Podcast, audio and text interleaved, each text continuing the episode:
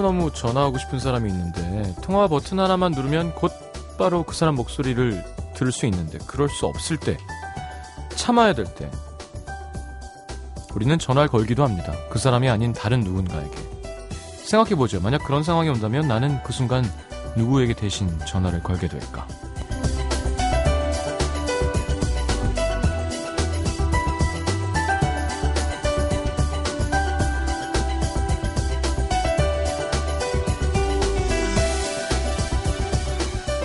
그 사람은 이런 사람일 겁니다. 왜 전화했어? 이유를 묻지 않는 사람. 아무 말이나 두서없이 막 늘어나도 무슨 일이 있구나 단박에 알아채는 사람. 대신 전화했다는 거 알면서도 기분 나빠하지 않을 사람. 급할 때 생각나는 비상 전화처럼 내가 급할 때 위기의 순간 누르게 되는 나의 비상 전화번호. 어쩐지 많은 분들이 엄마를 떠올릴 것 같은 불길한 예감이 듭니다. 여긴 어떤가요? 비상전화번호까지는 아니어도 언제든지 열려있는 비상구는 되어드릴 수 있습니다. FM 음악도시 성시경입니다.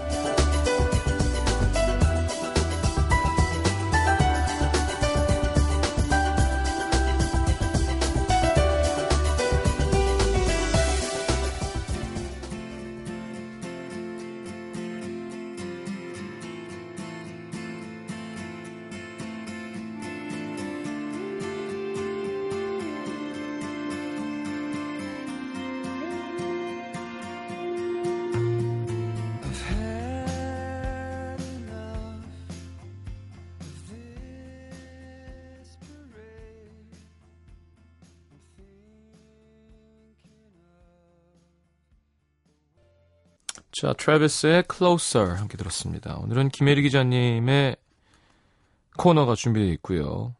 다행히 본 영화입니다. 조인성 씨 나오는 비열한 거리, 를 함께 해주실 거예요. 네. 자. 그러면 그렇지. 아닙니다. 어, 팀 로스 주연의 영화 비열한 거리에서 조슈아를 만나보겠습니다. 조인성 씨 나오는 영화는 다음 기회에. 제가 오늘 목이 조금 안 좋습니다. 네. 어, 뭐 노래할 일이 있어가지고 많이 노래했더니 조금만 이해해 주시고요. 힘내서 화이팅 하겠습니다. 뭐 어차피 이 코너는 김혜리 기자님 코너기 때문에 뭐 FM 음악도시 김혜리입니다 합니다. 1, 2부까지는 네. 자 50원 되는 문자 참여 샵 8000번 긴 문자 100원이고요. 미니 메시지는 무료입니다. 광고 듣고 영화 들어볼까요?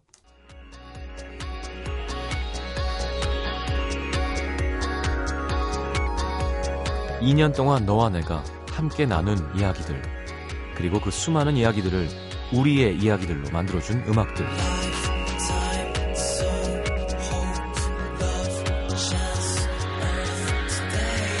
그대들의 음악이 있어서 더 따뜻했고 더 행복했던 2년. FM 음악도시 성시경입니다. 2주년 특집 FM 음악도시를 빛낸 아티스트. 24일 월요일부터 일주일간 음도 시민들과 함께 만나러 갑니다.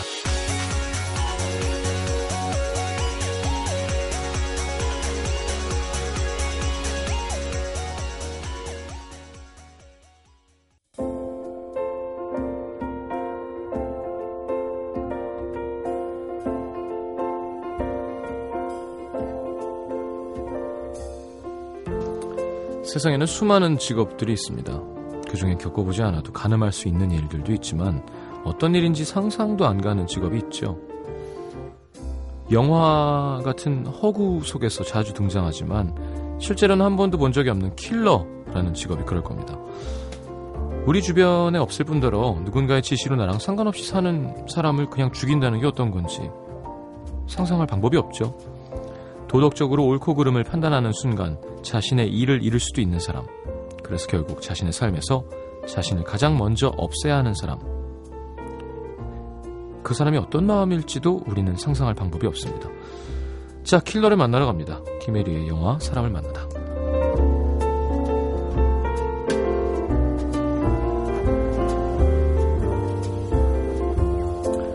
어서 오십시오. 안녕하셨어요. 네. 뭐 축축 처지는데 처음부터. 음. 라디오는 365일이잖아요. 네. 어, 365일 막, 하하 할 수 없잖아요, 그죠? 네. 물론 방송인이라면 이제 그렇게 잘하면 좋지만 네. 저희는 안고 안기는 프로라고 생각합니다. 네. DJ가 힘들면 또 청취자들이 힘내 임마 해주고 제가 멀쩡할 때는 또 제가 힘내 임마 할 수 없죠. 흠칫 놀랐어요. 네. 어쩌려고. 웃기겠다. 서로 힘내 임마 하는 사이. 음, 자, 어떻게 날씨 영향을 좀 많이 받으시는 편이잖아요. 네. 어떻게 한 주간 보내셨나요? 어, 전 아무래도 혈압이 음. 기압이랑 연동이 돼 있는 것 같아요. 아, 못 일어나겠어요, 아예. 몸이 안 좋으실 땐 기상청으로 가신다는 얘기. 나의 앞으로의 몸 상태를 그렇죠, 알아보기 그렇죠. 위해서. 음. 진짜로 연동돼 있는 것 같아요. 비가 오면 어떻게 되는데 혈압이 내려가요? 어떠냐면 아침에 이렇게 눈을 뜨, 떴을 때 네. 창밖을 안 내다보고도 날씨를 알 수 있어요. 어, 그리고- 아, 기상청에서 키워야 되는 거 아닌가요? 그리고? 올 요번 주 초 정도 같은 날씨면 예.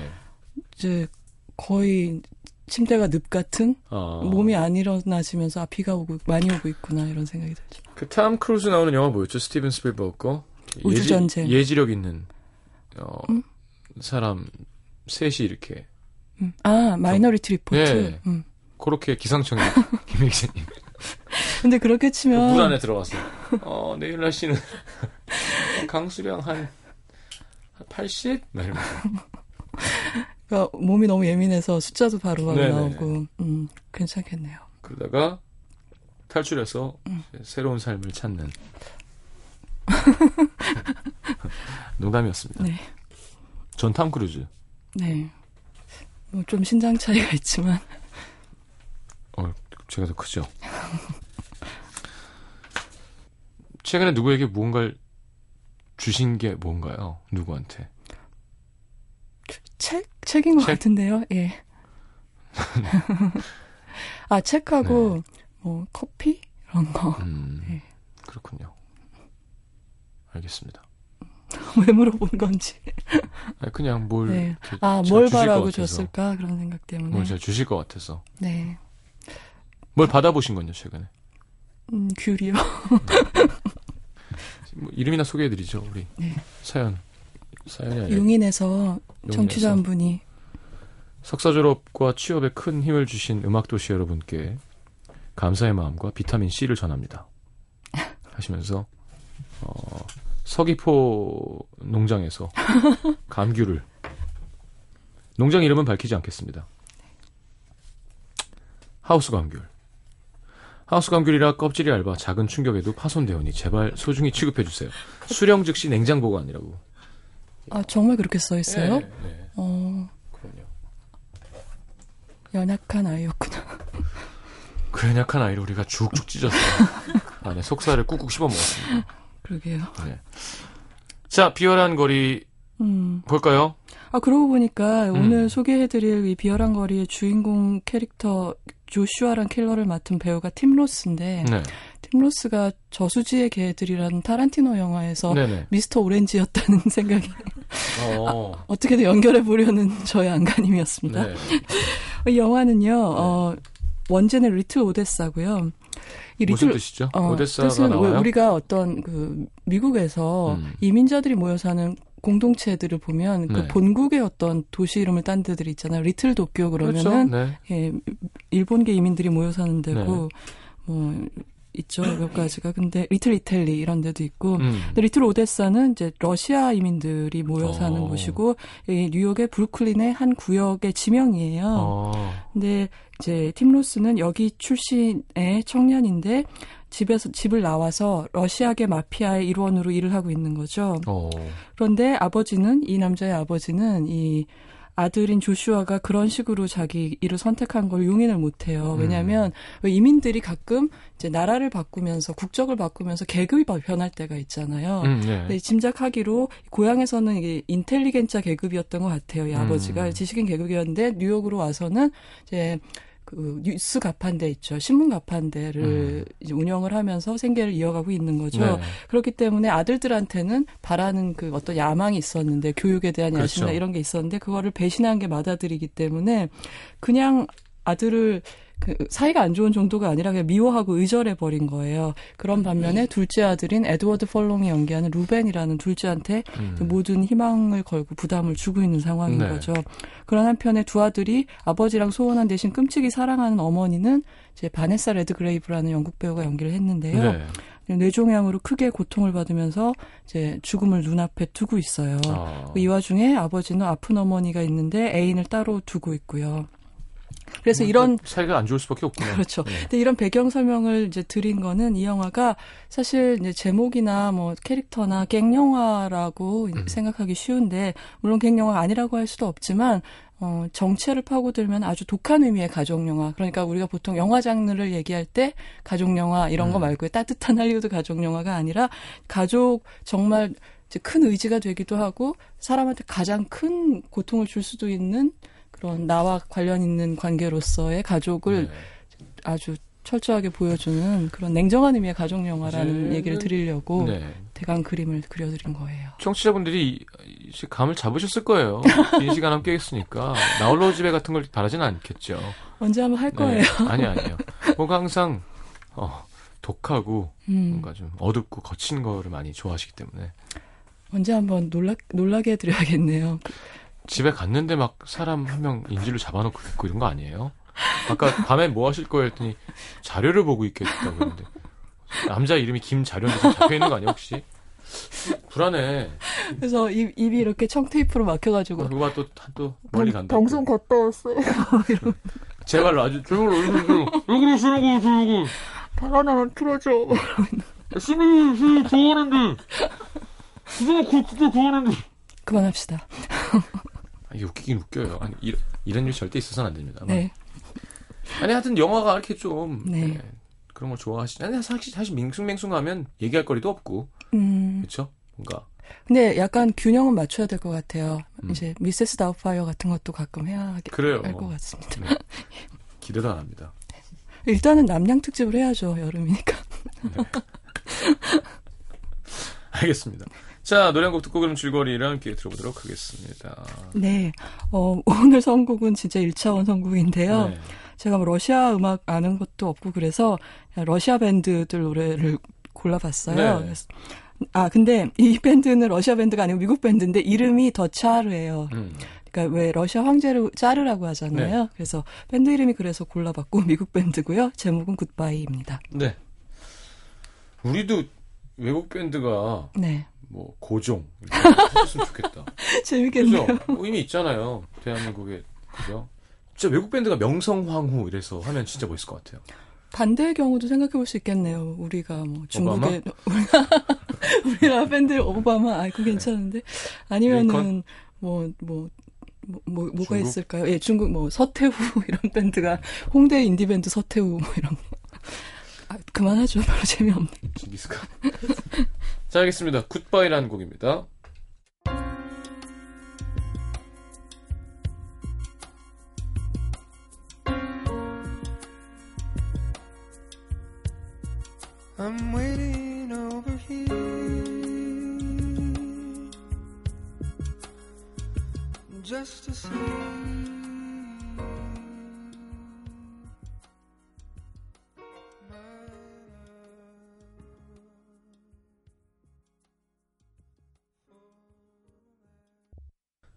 자, 네, 러시아라고요? 뭐라고 네, 하셔서 떨고 있었는데. 리액션이었는데 네네. 조금 자. 줄거리 그래서 이제 예, 이야기 네. 들어갈게요. 이제 그 전체적 인물 구도는 말씀드린 대로고요. 네. 예, 영화가 시작하면 조슈아가 일하고 있는 모습을 보게 돼요. 그냥 건너편 버스 정류장으로 버스 타러 가는 것처럼 길을 건너가서 거기 앉아 있는 남자를 마치 뒤통수 툭 치듯이 총을 쏴버리는 거죠. 어. 그 장면을 보면은 이 사람이 조슈아라는 킬러가 이만큼 인- 인간적인 감수성 자체가 이제 없어져 있는 상태라는 걸 단적으로 보여주는 거죠. 근데 이 영화의 이야기가 굴러가기 시작하는 시동은 그 이 사람의 우두머리인 그 마피아 보스로부터 어, 지금 일을 마치고 보고를 하니까 그때 새로 공중전화에서 주는 임무가 어, 1한계 보석상 한 명을 제거하라는 지시였던 거예요. 음. 문제는 이 1한계 보석상이 살고 있는 지역이 바로 어, 조슈아의 고향인 그토록 피해 다녔던 네. 집을 나오고 나서 다시 안 가려고 했던 리틀 오데사인 거죠. 어. 그래서 그- 거, 맨 처음에는 나 거기 싫어하는 거 알지 않냐면서 거부하려고 하지만 이제 말을 더 못하게 하는 게 너 나한테 빚 있는 거 잊었냐 이런 식으로 음, 나오니까 음. 어쩔 수 없어요. 그래서 어, 그 거기로 가게 되고 한편으로 그 다음에 우리가 보게 되는 인물은 아까 루벤이라고 동생이 있다고 네, 말씀드렸죠. 아빠가 믿고 있는. 예, 터미네이터에서 이 에드워드 펄롱 네네네. 예, 그 배우가 나오 don't, no. 한때 뭐 꽃, 네. 꽃소년의 대명사였고 그렇죠. 아놀드 이- 슈왈츠제네걸 보면서 막 울던. 음, 음, 가- Go, 막, no, that's an order. 하면서 이제 하잖아요. 명령이라고. 네. 그 비대칭 앞머리를 한 사진이 많은 영화 잡지 브로마이드로 실려 있었던 도대체 기억이 뭐가 나요. 멋있는지 모르겠는데. 하여튼 인기 장난 아니었어요. 네, 그랬었죠. 마약도 중독되시고. 할리우드의 케이 그냥 순서인 것 같아요, 그게. 음, 뭐 다 그렇진 저도 한국에서 태어나서 참 불안한. 경우죠. 근데 이 소주 배만 나오고. 에이, 무슨 어, 이 소년한테로 영화가 넘어가면 담배를 피우면서 극장에서 서부극을 보고 있어요. 음. 로버트 미첨이 나온 영화 같은데, 근데 아까 부친이 이 똑똑하고 얌전한 둘째한테 남은 기대를 다 걸었다고 소개해드렸잖아요. 근데 네.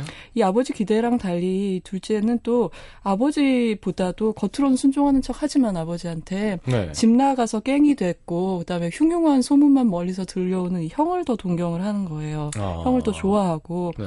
그리고 학교도 아빠 몰래 무단 결석하고 선생님이 이제 그런 통신문 보내면 몰래 감춰놓고 이러고 있는 가정통신문. 그렇죠. 그걸 감춰놓고 있는 거예요. 근데 이제 이런 상황에서 상대를 제거하기 위해서 조슈아가 리틀 오데사에 오는데 그토록 피해왔던 자기 집부터 가게 돼요. 아. 마, 마치 무언가에 끌리듯이 네. 가서 집 아래에서 불빛을 올려다 보는데 그 모습을 또 아무도 안 봤어야 되는데 아. 어려서부터 조슈아라는 샤샤라는 친구가 사샤라는 친구가 그걸 보고 샤샤예요? 샤샤가 아니라? 사샤 아닐까요? 사샤? 사샤인 거 S A S H. A인 것 같아요. 네. 사샤. 예, 러시아 친구죠. 러시아계 친구죠. 그래서 그걸 목격을 하고 루벤을 찾아가서 귀뜸을 해주는 거죠. 야, 음, 네너형형 왔다. 왔다. 네형 브루클린에 음. 있다. 근데 너 아, 아는 척 하지 말고 절대 내, 가 말했다는 사실도 절대 말하면 안 돼. 그런 거 발설하면 너도 소각장 가서 죽을 줄 알아. 뭐 이런 식으로 얘기를 해요. 근데 어. 여기서 소각장 얘기는 뭐냐면 왜 우리나라식 표현으로 하면 병풍 뒤에서 향냄새 맡을 줄 알아랑 비슷한 아, 예. 그런 관용어인 거예요. 큰일 날 줄 알아. 근데 그런 식으로 그냥 한 협박인데 나중에 영화가 뒤로 가면 이 얘기가 어떤 예언처럼 작용하게 안 되는 돼. 걸볼 수가 있어요. 그래요, 또. 그래서 이제 루벤은 호- 형의 숙소인 호텔을 찾아가서 재회를 하게 되는데 음. 이두 형제가 너무 오랜만에 만났는데 애정을 표현하는 방식 같은 게 그런 장면이 굉장히 특이해요. 음. 뭐 따뜻한 포옹이나 뭐 그런 게 없고요. 인사나 이런 약의 쓰려도 없고요. 그리고 어휘도 별로 짧아가지고 어, 어휘가 풍부하면 더 이상하겠죠. 근데 네. 한줄 넘는 대사가 없어요. 둘이 얘기하는 거 보면 뭐 동생 딱 만났는데 네가 여기 왜 있어? 꺼져. 위험해. 뭐 이런 식인 거고 어. 동생도 그냥 딴 말 없이 엄마가 아파. 죽어가셔. 뭐 이런 식으로 대화가 오가요. 그래서 어. 부- 그 형제 사이의 어떤 관계의 성격 같은 거를 우리가 보여주네. 그걸로 잘 볼 수 있고 네. 그리고 이제 동생하고 한테 이미 왔다는 게 알려진 다음에는 이 조슈아가 자기를 봤다는 그 친구 네. 사샤도 이제 동네 몰려다니는 무리가 있거든요. 네. 거길 찾아가서 내가 왔다는 걸 알았으니 너넨 나랑 같이 일해줘야겠다라고 이제 총칼로 위협을 해가지고 어. 어, 뺨에 총 자국이 날 정도로 이렇게 총구를 눌러가지고 네. 위협을 해서 같이 자기 부항을 떠줬군요. 그렇죠. 네. 바로 그건데요. 네. 어 그리고 이제 이왕 이렇게 어, 동생이 자기가 왔다는 걸 알았으니까 음. 어, 아프시다는 엄마를 뵙고 가야죠. 싶다고 해서 둘이서 집으로 가는데 마- 함께 집으로 동- 루벤이랑 조슈아가 들어갔다가 아버지랑 딱 마주쳐 버린 거예요. 음. 근데 그때 우리가 알 수 있는 게이 이 부자 관계의 불편함이라는 건 보통 사이가 뜨악한 부자 이 정도가 아니라 어. 정말 남자 대 남자 서로를 싫어하고 증오하는 혐오하는 그런 남자 대 수컷끼리, 남자 예. 사이의 그런 증오심이라는 걸 알게 돼요. 그러면서 동생 그 둘째 아들 보고 네가 이 인간 집에 들여놨냐고 아버지가 그러면서 어. 동생을 때리는 거죠. 먼저. 그러니까 어. 아버지가 자기 눈앞에서 사랑하는 동생을 동생을 때리는 걸 때리니까. 보고 그때 말도 안, 안 하고 그냥 바로 아버지한테 주먹을 날려요 또 어. 큰아들은. 보기 좋네요. 어, 그리고 이, 지금 한 사람 한 사람씩 과거의 인물들을 만나가고 있잖아요. 그리고 가족 이외에 조슈아한테 중요했던 과거의 인물은 여자친구가 한 명 있어요. 제대로 작별 인사도 안 하고 떠나버렸던. 모이라 켈리. 예, 알라. 그렇죠. 알라라는 이름의 모이라 켈리. 모리, 모이라 켈리는 사실 자기가 연기한 역할보다 여러분이 예전에 애니메이션 라이언 킹에서 음. 날라, 암사자 있죠? 네. 신바, 와, 와이프인가요? 여자친구인가요? 예, 아내? 예, 저 아내. 음. 아내였던 암사자 역할 목소리를 했었어요. 대표, 대표적인. 대표적이 그렇게 네, 됐네요. 네. 지나고 보니까. 네. 그 당시에는 상당히 더 많은 영화에 요즘은 주로 TV 시리즈에 많이 나오고 있고요. 네. 어, 그래서 이렇게 한 사람 한 사람씩 다 제외를 하고 동생하고 여자친구하고 같이 영화 보는 장면도 있고 해서 혹시나 이 거의 온기를 포기한 것 같은 이 남자가 뭐 이제 가족도 회복하고 연인 관계도 회복하고 이렇게 해서 다시 인간적인 삶을 살 수 있을까라는 희망을 우리도 영화 보면서 조금 음. 갖게 되는 정신 차리고 이제 순간이 살지 있어요. 않을까, 왠지. 예, 그리고 뭐 좋은 일도 일어나지 않을까라는 생각을 하게 됩니다. 근데 하지만 그렇게 가지는 아까. 얘기하셨고. 예. 2부를 넘어갈까요? 그럼. 그렇죠. 아니 디자인을 하세요. 이걸 넘어가시죠, 네. 기자님. 아, 예, 그럼 잠시 네. 입으로 넘어가겠습니다. 쉬었다가 2부로 넘어가겠습니다. 네, 그러시죠. NBC FM for you.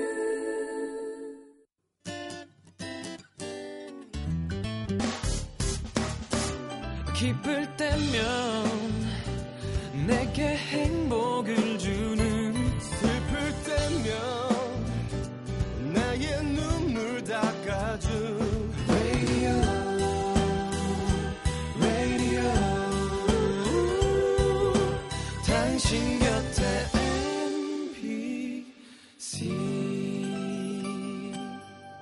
MBC 라디오는 미니와 푹 튠인 어플리케이션을 통해 모든 스마트 기기와 PC에서 청취가 가능하며 팟캐스트로 다시 들으실 수도 있습니다. FM for you. 91.9.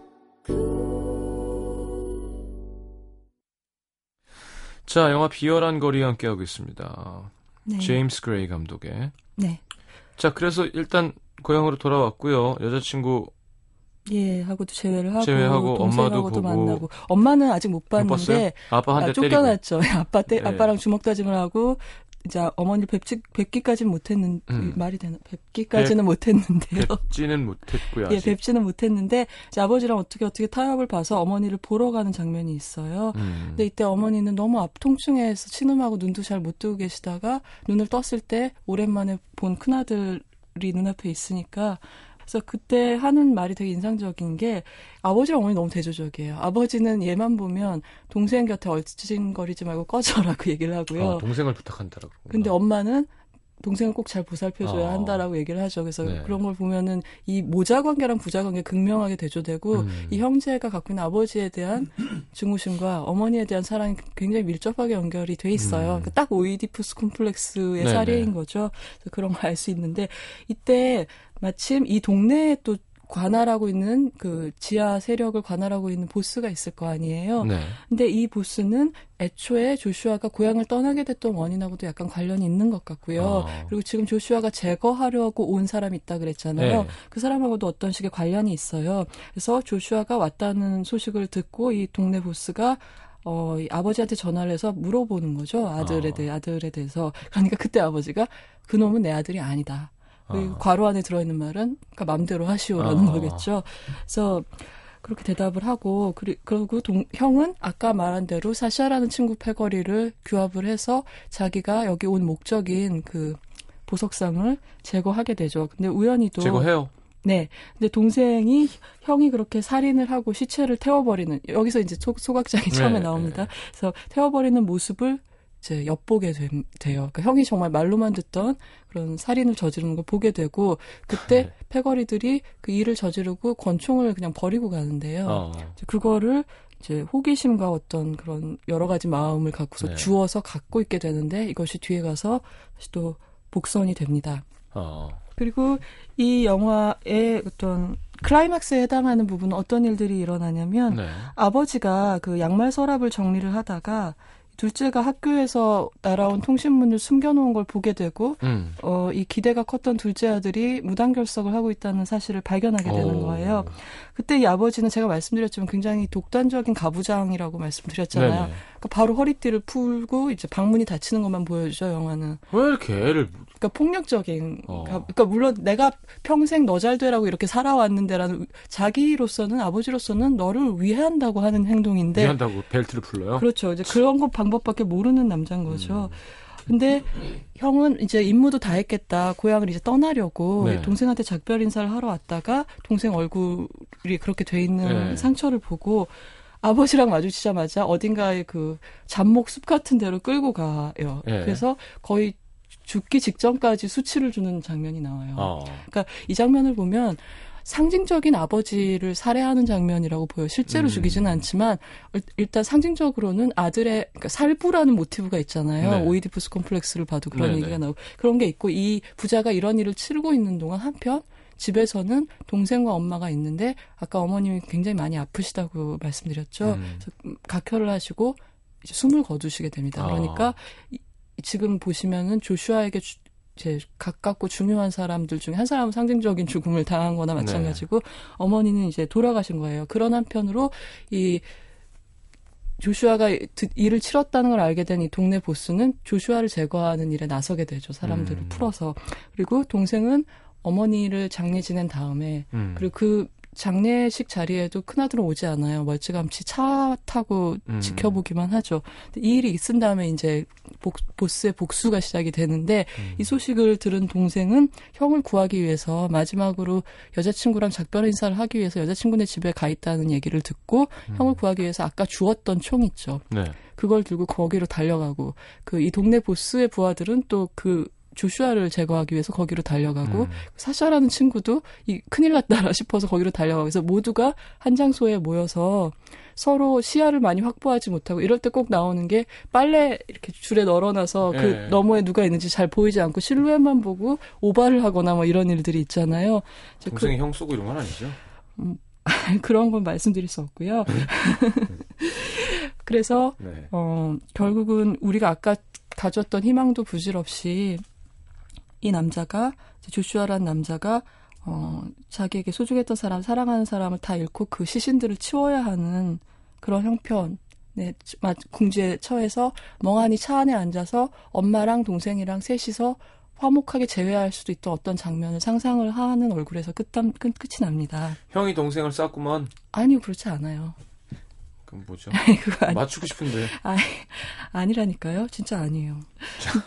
근데 이 영화를 보면은 이렇게 반전 같은 건 없어요. 음. 근데 장면 장면이 굉장히 유기적으로 연결된 시나리오라는 걸 알 수 있어요. 아. 그러니까 모든 장면이 다 뒤에 나오는 후속 나오는 어떤 시인으로 연결이 되거든요. 그렇구나. 그래서 그렇다고 이제 어떤 장르적인 반전을 주는 그런 시나리오 작법은 아니고요. 네. 그리고 어, 이 제임스 그레이라는 감독의 감독이 이게 26살, 5살 때 만든 데뷔작이에요. 아, 진짜요? 예, 그런데 이 영화를 보면은 아, 이 젊은 감독이 어떤 무드를 만들어내는데 굉장히 탁월한 재주가 있구나라는 음. 거를 충분히 느낄 수가 있어요. 그리고 이 감독은 그 다음에도 뭐 We Own the Night이나 The Yards나 뭐 이런 일련의 작품들 많지는 않아요. 한 대여섯 편의 작품을 만들었고 올해 칸 영화제 경쟁 부문에도 작품이 나왔어요. 음. 근데 이 작품들을 관통하는 일관성은 뭐냐면 어 뭔가 액션이 있어요 이 영화처럼 서로를 죽이거나 이런 것들이 나오는데 음. 어 올해 어떤 프랑스 평론가 그런 얘기를 했다고 해요. 이 이번 신작을 보고서 이 제임스 그레이라는 사람의 영화는 어 액션의 불가능성을 얘기하는 액션 영화다. 그러니까 음. 우리가 영화를 보다 보면 자기도 모르게 어, 액션을 기다리게 되잖아요. 네. 그리고 즐기게 된다고요. 그 장면에 나오면 아 좋아 좋아 이런 건 아니지만 그냥 쾌감을 어떤 그렇죠. 스펙터클로스의 쾌감을 갖게 되는 한번 해줘야 되는데 예. 이런 거. 근데 이 영화, 그러니까 이 제임스 그레이는 갱스터나 범죄 이런 걸 소재로 다루면서도 철저하게 그런 걸 못 느끼게, 아. 그러니까 폭력을 그냥 액션으로서 즐기는 것이 왜 불가능한가를 보여주는 이야기를 아. 이제 이, 이런 직업을 가진 주인공들을 통해서 계속 보여주고 있죠. 그만큼 뭔가 더 extreme한 장면들이 있다는 뜻일 수도 있겠네요. 그러니까 심리적으로는 더 크게 와닿는 장면일 음, 수도 있어요. 불편하게 말- 하는. 그렇죠. 네. 예. 왜 이럴까? 인생이 왜 이럴까? 음. 왜 저 사람들은 저 운명에서 벗어나지 못할까? 이런 생각을 하게 되는 거고, 바로 킬러라는 직업 자체가 아, 그렇게 그러니까 보면서 야 잘한다 잘한다 막 잘 음. 죽였다 이런 게 아니라 그런 게 아닌 거고, 뭔가 뭐 구원을 받을 것만 같았지만 어. 못 받잖아요. 화두를 계속 던지는군요. 그렇죠. 그러니까 요- 킬러라는 직업을 선택한 것 자체가 저는 이유가 그런 것 같아요. 그러니까 어, 그러니까 인간이 어떤 영원히 구원받지 못하는 인간을 대표하는 직업으로서 킬러라는 직업을 선택한 게 아닌가. 음. 그러니까 사실 사람이 할걸 일은 포기한 아니 그렇죠. 거죠. 그러니까 어, 속죄도 불가능하다. 그렇죠. 이런 걸 보여주기 위해서 택한 직업이 아닐까 이런 생각이 들, 들죠. 음. 자, 두 번째 추천곡. 네, 이번에는 정말 러시아 밴드고요. 네. 고르키 파크의 뱅이라는 한때 히트했었던 곡입니다. 알겠습니다.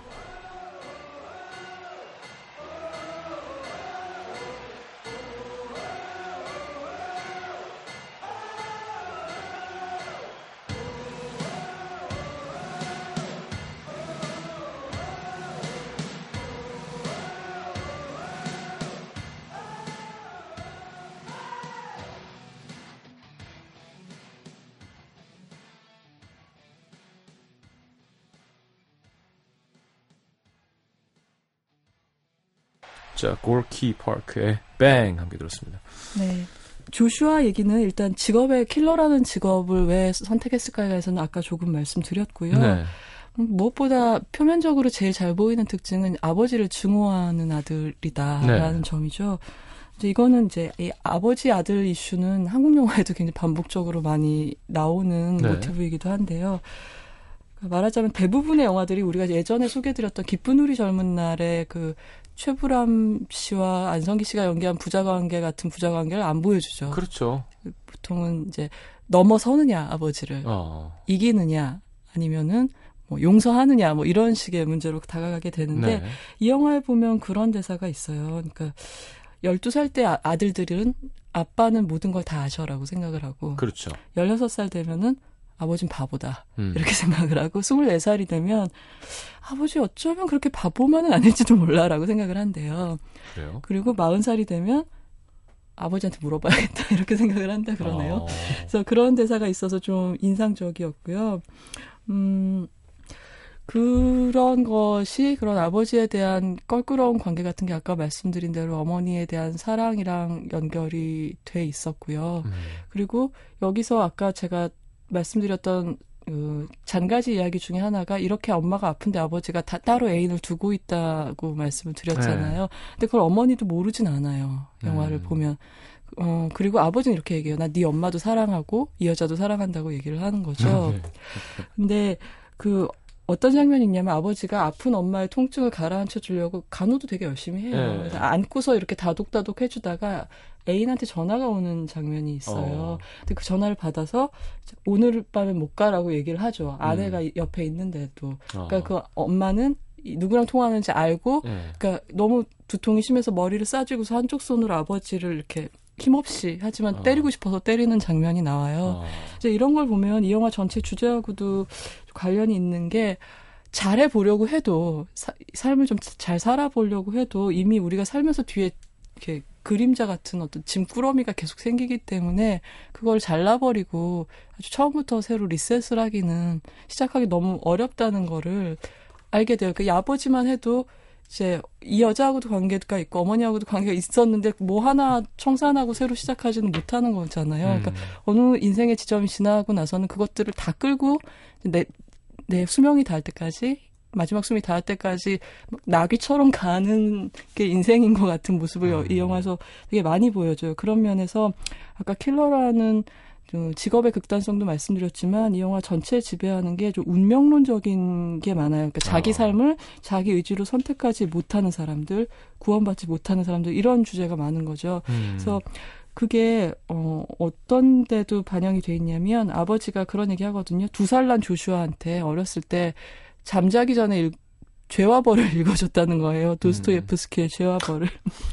두 살한테 그렇죠. 그러니까 그 뭐 근데 도스토예프스키 소설의 주제라는 게 좀 또 그런 게 많이 있지 네. 않습니까? 뭐 속죄의 음, 어, 뭐 무거움이라든가 예, 뭐 예. 이런 것.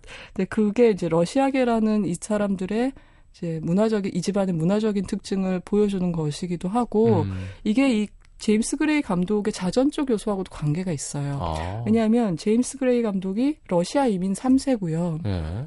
그리고 이 영화 속에 나오는 사람들한테 중요한 또 한 가지는 이 사람들이 러시아 유태계라는 점이에요. 그래서 어. 그 여자친구를 랑 처음 조슈아가 극중에서 재회하는 장소도 그 유태교 예배당에서 이제 여자친구가 나올 때 다시 만나거든요. 네. 그러니까 이런 것처럼 그, 아, 이 제임스 그레이 감독이 자기가 러시아 이민 3세로서 살아온 그리고 음. 증조 할아버지는 또 정말로 아버 이 영화 속 아버지처럼 러시아에서 되게 좀 지식인 계층이었다고 네. 해요. 그래서 손자 가 이제 그런 걸 이어받아서 되게 공부 잘하는 소년으로 자라났고요. 이 감독도. 음. 그래서 그런 자전적인 요소라든가 종교적인 톤이 어, 그리고 유태인의 문화라든가 이런 게 강하게 나타나는데 그 중에 중요한 코드가 아까 우리가 잠깐 얘기했던 소각장이 있어요. 네. 그러니까 이 소각장이 영화 속에 두 번, 세 번 정도 나오는데 그게 이 소각장이라고는 말씀드렸지만 일종의 작은 아궁이 같은 곳이거든요. 예. 근데 이게 이 영화를 보고 나면 어떤 생각이 드냐면 이게 나치의 어떤 유태인 집단 수용소의 그 마지막 음. 장소 있잖아요. 그걸 연상시키는 면이 아예 없다고는 말하기 힘들 것 같아요. 네. 그래서 계속 이런 주제를 감독이 만들어 오다가 네. 급기야 올해 제가 올해 칸 영화제 새 영화가 나왔다고 네. 말씀드렸잖아요. 근데 이번 영화는 신작은 제목이 아예 이민자들이에요. 아, 그래서 제목부터 정면으로 예. 이런 주제를 계속 천착을 하고 있다 그러죠. 그럴 때 아, 그런 감독이라고 말씀드릴 수 있겠습니다. 그렇군요. 근데 제가 궁금한 건 이런 예를, 예를 들어 내용을 쓰려면 네. 뭔가 아예 그냥 허구를 완전 만들어낼 수는 없는 거고 좀 뭔가 음. 사전 조사나 음. 그들의 삶이 어떤지 이런 걸 좀 알아야 되는 거잖아요. 아, 예, 그럼요. 물론 취재를 그- 그러니까 예를 들어 예. 어, 뭐 그래 시장에 가서 뭐 아줌마가 어떻게 사는지가 아니라 네. 조직원들의 삶이란 아, 그렇죠. 그러니까 인터뷰를 통해서 음. 하는 건가?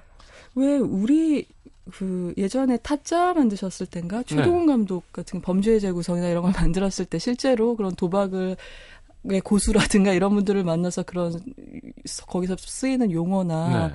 벌어지는 일들 전해지는 설화 어. 있잖아요. 뭐 전설처럼 내려오는 이야기 이런 걸 굉장히 자세히 취재하셔서 이제 어. 대사가 생동감이 있다라는 평을 많이 받을 적도 있고 네. 그리고 그 우리나라에선 조폭 영화죠. 그러니까 갱스터의 한국식 어, 그런 박경택 예, 감독의 친구도 그렇고요. 예, 그런 경우에도 실제로 그런 분들을 많이 만났다. 그래, 만나고 다니셨다. 취재를 음. 했다고 해서 이제 기자들이 감독님들을 만나면 어떻게 취재를 하셨어요라고 그걸 또 취재를 하고 네. 그런 일들이 많이 있었죠. 어. 어, 이- 근데 이 제임스 그레이 감독 경우는 취재의 산물이라기보다요. 네. 이거는 이제 제가 말씀드린 대로 자기가 러, 시아 이민 가정에 3세로 네. 살아면서 얻었던 경험과 종교적인 배경과 그리고 이분이 좋아하는 게 도스토예프스키도 있지만 셰익스피어 비극을 너무나 좋아한다고 음. 해요. 그러니까 뭐 두루 어떤 영화광 이런 게 아니라 좋아하는 게 딱 정해져, 정해져 있어요. 있구나. 셰익스피어 그리고 프란시스 포드 코폴라의 대부, 어. 지옥의 묵시록 이런 걸 딱 좋아하더라고요. 그러니까 그런 네. 어떤 원형적인 비극, 운명을 아. 다룬 그런 원형적인 이야기들에 그게 깊이 파고 들어가는 취향을 갖고 있는 감독이기 때문에 이분이 뭐 리틀 오데사를 다니면서 조사를 하고 그랬을 거라는 생각이 들지는 않아요. 음. 이렇게 딱 색이 정해져 있는 작품만 하는 감독이 네. 다른 극본에 메가폰을 잡는 일은 많지 않겠죠. 그러면. 그렇죠. 그러니까 보통은 이런 경우는 각본에 자기가 같이 참여를 하죠. 뭐 자기가 쓴다거나 아니면은 공동 작가의 한 명으로서 음. 내가 하고 싶은 얘기를 하기 때문에 가- 영화사에서 이 작품을 한번 해보라고 준 거를 받아서 하는 경우는 별로 드- 드물다고 할 수 있죠. 그렇죠. 갑자기 예. 로맨틱 코미디를 내가 메가폰을 잡아서 애담 샌들러 이런 영화 아 그래서 그런 농담도 있잖아요. 똑같은 얘기를 뭐 박찬욱 감독이 연출했을 경우, 그렇죠. 뭐 김기덕 감독이 연출했을 경우, 네, 뭐 네. 이렇게 해서 보이네요. 같은 장면을 음. 어떻게 다르게 했을 것인가 음. 그런 성향이 분명히 있으니까. 네. 어, 제가 댄스를 하는 거라던가 뭐 음, 그죠? 음. 락커가 랩을 하는 거랑 비슷한 거겠죠. 근데 이게 어느 한도까지는 이제 자기가 큰 자기 뿌리를 뭐 변절은 좀 그렇지만 예술가로서 정체성을 막 흔들고 정말 원치 않는데 음. 어, 상업적으로 경력을 이어가기 위해서 전혀 마음에 없는 한, 걸 하는 게 아니라면 음. 자기의 다른 면모를 발견할 수 있는 기회가 될 수도 있죠. 왜 이런 생각이 갑자기 나냐면 네. 제가 항상 그 시장님 콘서트 갔다 오고 나서 그런 말씀 드리잖아요. 아, 이런 곡도 한번 해보세요. 막 그런 얘기도 하잖아요. 자, 알겠습니다. 아, 비열한 거리 리틀 오데사라는 원제로 네. 제임스 크레이 감독의 영화 함께했습니다. 자, 광고 듣고 보내드리면서 아무로나미의 락유 갖고 오셨는데요. 예, 오늘 영화도 금요일인데 너무 음울한 영화를 고르고 앞에 고른 음악들도 좀 헤비했어서 미안스러운 마음으로 불타는 금요일에 맞는 뒤에? 곡을 네. 여러분 죄송합니다. 알겠습니다. 다음 주 영화는요? 어, 다음 주에는 어, 분위기를 바꿔서요. 17세기 네덜란드로 가보려고 해요. 음. 그래서 진주기 거리를 한 소녀 어, 시장님 좋아하시는 스칼렛 조한슨 주연의 어 영화입니다. 어떻게 네. 이름만 들어도 좋아요. 자, 광고 듣고 아브로나미의 락유 들으면서 저는 3부에 다시 옵니다. 감사합니다. 감사합니다.